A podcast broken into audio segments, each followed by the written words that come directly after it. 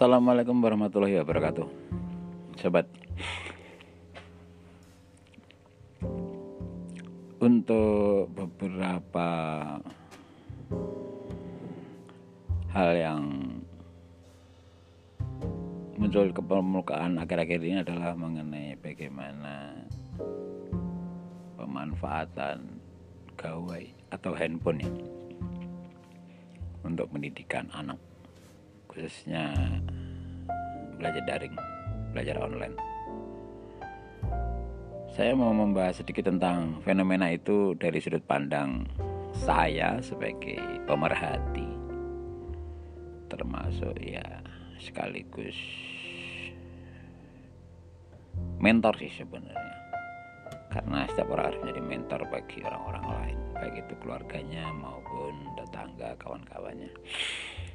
Jadi belajar daring itu sangat menarik, sangat menarik di era sekarang. Bayangkan dulu jika handphone itu belum populer, belum banyak, terus gimana mau belajar daring? Angka mat sangat susah, apalagi internet belum banyak, jaringan lemot segala macam.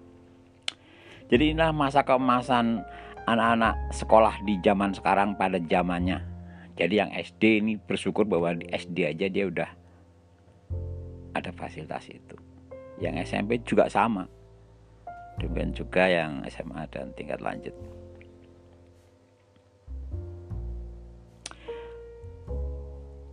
Apa sih yang menarik yang saya pikir perlu saya angkat nih di di episode kali ini? Jadi bahwa anak-anak zaman sekarang khususnya SD itu mau nggak mau dia harus punya pengetahuan tentang komputer satu, yang kedua tentang internet, yang ketiga tentang handphone itu sendiri. Itu hal yang komplit. Kenapa? Saya kurang tahu ketertarikan anak-anak sekarang terhadap komputer itu sejauh mana, dengan internet itu sejauh mana. Apakah mereka hanya sekedar main game saja sebagai pengisi waktu? Sebenarnya ketika dalam satu rumah tangga itu ada anak sekolah tool yang dia harus pegang memang komputer kemudian handphone dan jaringan internet itu bisa internet kabel. Kenapa dikatakan lebih mudah dan menarik? Karena jika zaman dulu orang belajar itu anak belajar itu ya dia mendapatkan satu penjelasan satu paket penjelasan. Kalaupun dibuatkan umpama ya dibuat satu perumpamaan. Analogi ya satu analogi. Namun sekarang jika kita mempelajari sesuatu referensinya sangat mudah. Kita tinggal buka Google kita masukkan keyword maka di situ penjelasan akan banyak. Penjelasan baik berbahasa Inggris maupun berbahasa Indonesia tinggal pilih. Jadi pengayaan materinya sangat-sangat mudah sekali dan ini kemudian itu ditunjang oleh penyusunan kata-kata yang dibuat oleh orang-orang yang concern yang telah memberikan apa oh, penjelasan di internet baik di Wikipedia ataupun di berita-berita mungkin tadi pakar atau segala macam. Nah inilah keuntungannya. Jadi idealnya sekolah apa pun itu sekolah negeri sekolah swasta negeri di pelosok segala macam harusnya mempunyai fasilitas ini. Terbayang sekali jika ada podcastnya ada narasi walaupun tidak berupa visual ya setidaknya membantu guru dalam menjelaskan ini ke murid dalam satu kelas memang tidak mudah menjelaskan itu dengan bahasa guru saat itu. Nah, siapa tahu murid lebih terbiasa dengan audio yang lain yang tadi di apa diputar oleh guru. Nah, termasuk display. Jadi guru bisa langsung mempersiapkan materi itu sedemikian mudah. Jadi mempelajari sesuatu sekarang ini referensinya masalah pengertian itu jadi semakin mudah didapat. Oh ngerti dulu, ngerti dulu. Pengayaannya nanti itulah wawasan. Nah jadi yang tadi saya tidak bicara tentang level ekonomi masyarakat ya, tapi yang tadi saya bilang bahwa minimum tadi ya budget berapa sih sekolah itu. Jadi soal nggak perlu les sebenarnya. ada memang les-les tambahan tersebut tapi untuk yang sekarang ini semakin banyak wawasan semakin banyak orang anak-anak itu mau berlatih. Karena soal contoh soal di internet juga banjir sekali banyak sekali. Nah jadi saya pikir yang sudah ada sekarang ini yang masih keteteran adalah orang tuanya. Karena orang tua mungkin walaupun dia mengerti tapi untuk mengikuti sedikit lebih berat. Kenapa kita nggak bicara sekali lagi kita nggak bicara level ekonomi tapi jika di satu rumah sudah punya tool yang tadi saya bilang internet komputer dan handphone jadi masalah storage saja dan bagaimana memanajemen uh, data-data dari apa pelajaran yang tadi saya maksudkan perlu penamaan file untuk video-video YouTube tentang penjelasan. Jadi ketika akses diperlukan ya murid tinggal buka folder tadi saja. Tidak harus nunggu loading. Nah ini dengan kata lain gimana sih belajarnya? Ya besok belajar materi tentang A. Maka hari ini idealnya ya orang tua sudah menyiapkan judulnya itu dan sudah mendownload YouTube-nya atau bookmark YouTube-nya. Jadi hari ini malam ini anak murid harus sudah mendengar, harus sudah melihat, harus sudah menonton bagaimana penjelasan tentang materi besok. Plus lagi mengcustom soal-soal. Nah, butuh berapa lama sih? Hal, tersebut dilakukan ya tergantung bagaimana jam terbangnya tapi kalau nanti sudah lihai ya orang tua mungkin hanya cukup menyisihkan waktu satu jam lah sebelum tidur atau sore hari sebelum maghrib misalnya atau asar. Oh ya nih udah nyiapin download takuk mak. Sebenarnya itu sangat simpel dan bisa sangat cepat sekali. Nah ketika udah lakukan besok murid ketika anak murid ketika belajar ngezoom atau belajar di sekolah langsung tatap muka tinggal bagaimana anak murid tersebut memperkaya dari yang dia pelajari semalam dan menghubungkan dengan apa yang dijelaskan di sekolah. Ini satu hal yang sangat-sangat mungkin sekali dan sangat-sangat mudah sekali dilakukan. Nah, bagaimana dengan orang tua-orang tua yang bekerja? Nah, inilah makanya butuh konektivitas dalam hal ini WA dalam hal ini bagaimana anak tadi diajari untuk menyalakan komputer menyimpan memori yang tadi didownload oleh orang tuanya eksekusi link segala macam nah jadi orang tua murid tidak harus selalu di sisi orang tua harus sorry harus di sisi anaknya. Jadi sekarang tidak ada batas lagi makanya di sini tentu ada perbedaan untuk anak-anak di tiap kelas ya. Ya jenjang kelas ya kelas 1, 2, 3, 4, 5, 6 dan seterusnya itu tentu uh, handlingnya berbeda-beda. Makanya butuh template tertentu bagaimana uh, punya anak kelas 3 itu menggunakan platform template A misalnya. Template A tersebut oh materinya ini link YouTube-nya ini, soalnya ada di web ini, kemudian kunci jawabannya di sini dan seterusnya dan seterusnya. Jadi ketika itu sudah berjalan, saya pikir sekolah itu hanya bentuk organisasi yang memberikan sertifikat terhadap kelulusan atau tingkat kecerdasan atau tingkat pencapaian pendidikan dari murid.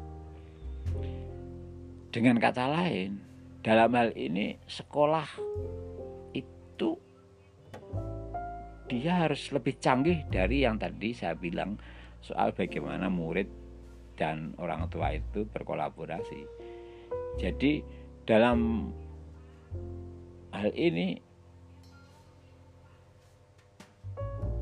kreativitas guru lah yang digali. Jadi tidak hanya melulu pada textbook. Guru harus mampu bagaimana men-trigger semua muridnya untuk mau membaca, gemar membaca, gemar menulis. Nah, makanya harusnya tugas-tugas sebanyak itu ya harus diberikan kepada murid untuk memacu mereka untuk gemar membaca. Apa itu tugasnya?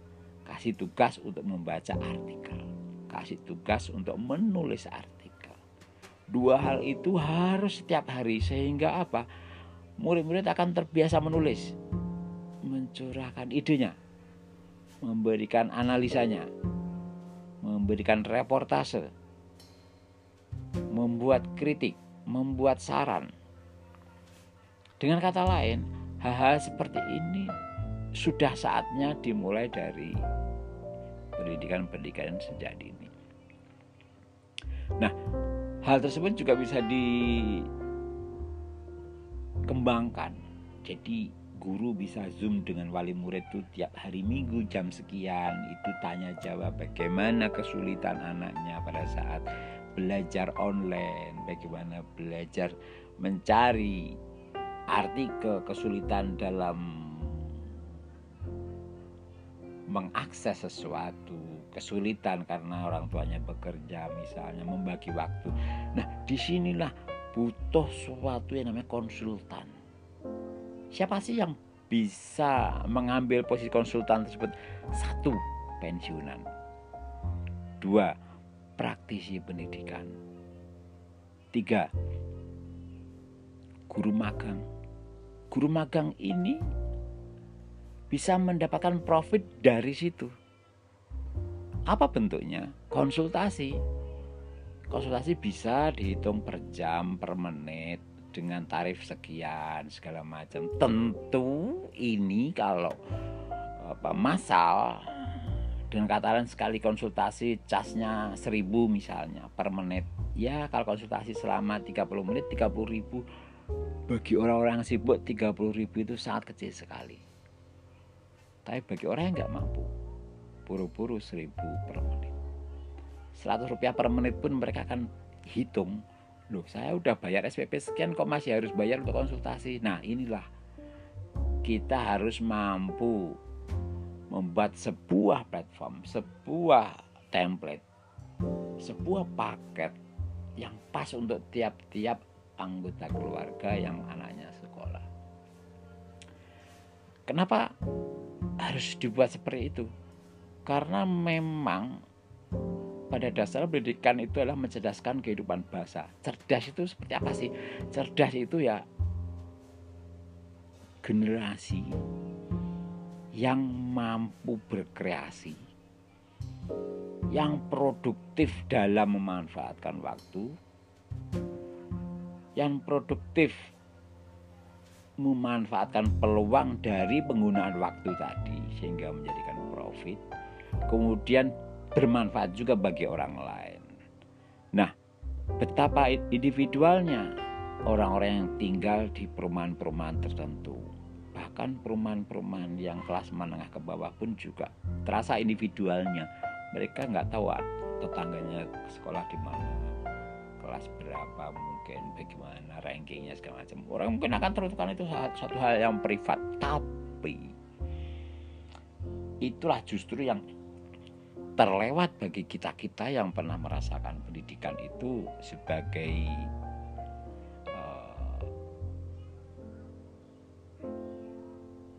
sebagai energi yang bisa menyatukan pendidikan itu di level menengah ke bawah. Jadi kita mungkin bisa menyumbang buku, menyumbang ilmu, tapi berbagi metode tadi sudah cukup menolong bagi rekan-rekan orang tua, kawan-kawan pegiat pendidikan. Nah, memang ujung-ujungnya adalah wawasan dari orang tua. Orang tua yang wawasannya sempit otomatis juga butuh waktu untuk bisa ikut mau berkonsultasi, butuh berkonsultasi, butuh berubah, butuh energi, butuh waktu, butuh pengorbanan sekarang ini kita nggak bisa mengharapin pemerintah full untuk bagaimana anak kita biar bisa cerdas. Kenapa? Pendidikan itu tidak hanya sekedar lulus bekerja. Tapi sekarang sudah ada fenomena lulus membuka lapangan kerja. Harus ada dua hal itu. Nah, lapangan kerja ini apa? Banyak sekali. Sektor kehidupan manusia itu banyak sekali. Jadi tidak melulu pengadaan barang dan jasa, tapi juga banyak hal-hal yang terkait dengan hanya sekedar hiburan atau uh, apa ya semacam bagaimana konten yang sekarang ini lagi tren di media sosial itu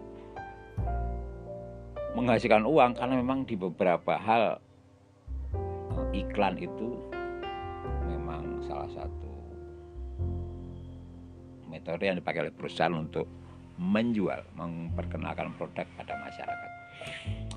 Jadi jangan takut bahwa pendidikan itu sebenarnya enggak sesusah yang kita bayangkan, tidak sesulit yang kita bayangkan. Masalahnya adalah bagaimana pengawasan orang tua tersebut terhadap anaknya yang belajar online. Pengawasan itu enggak harus 24 jam, tapi dikala mereka belajar, orang tua harus punya intent, harus punya perhatian. Perhatian inilah yang banyak diabaikan oleh orang tua. Tapi bagaimana Pak mereka yang sibuk bekerja di luar? Itu bukan masalah. Sekali lagi, ini zaman online.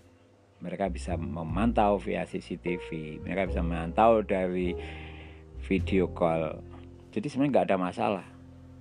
Bahkan sekarang kalau memantau anak gampang sekali. Oh dia lagi main sama temannya di mana? Kita bisa langsung tahu dia posisi di mana. Video call saja. Lagi ngapain dia? Bisa. Dengan kata lain nggak susah hal-hal yang sudah zaman online begini. Nah bagaimana uh, kita menyikapi hal tersebut? Jadi sekali lagi pendidikan di zaman sekarang ini harus kita kasih perhatian lebih. Kita harus bantu pemerintah dalam penyelenggara pendidikan ini. Biarlah pajak dihambur-hamburkan untuk suatu hal yang tidak langsung masyarakat terima. Tapi kita dengan idealisme yang masih berpegang teguh bahwa pendidikan itulah hak setiap warga negara jadi hak-hak anak itulah yang harus kita penuhi. Zaman dulu orang masih ingat bahwa susunya waktu bayi mahal nutrisinya, vitaminnya segala macam. Tapi hanya berhenti sampai usia berapa. Nah, sekarang ini kepintaran itu tidak harus digantungkan pada nutrisi sepenuhnya. Tapi nutrisi yang kita berikan inilah vitamin inilah, vitamin internet inilah, vitamin perhatian inilah yang harus kita berikan. Ya dulu namanya belum bisa minum ya pakai dot ya sama aja internet. Ya kalau namanya belum ngerti ya kita jelaskan pelan-pelan gitu. Nanti kalau terbiasa ya ibarat kata mereka dari dot sudah bisa minum dari gelas. Sekali teguk dua kali teguk tiga kali teguk bahkan ada yang sekali teguk habis ada. Nah inilah bagaimana pendidikan juga bisa kita kembangkan agar bagaimana pendidikan tersebut bisa memacu semua kalangan mereka mereka tidak berkata akses pendidikan itu bisa lebih mudah. Jadi saya tidak bisa menyimpulkan sendiri apa yang tadi saya ulas, tetapi yang harus saya garis bawahi bahwa ayo kita memanfaatkan waktu seberapa detik, seberapa menit, seberapa jam itu untuk kita konversi menjadi energi positif untuk membantu pendidikan bagi generasi-generasi muda yang sekarang, bagi anak-anak sekarang, agar kita tidak terbelenggu oleh bagaimana gawai, handphone, laptop tadi, komputer tadi dipakai untuk hal-hal yang hanya sekedar bersifat hiburan. Baik demikian episode pendidikan kali ini untuk next episode akan saya bahas terkait dengan uh, tips-tips maupun uh, bagaimana roadmap itu tentang pendidikan di era sekarang demi kemajuan bangsa. Terima kasih. Assalamualaikum warahmatullahi wabarakatuh.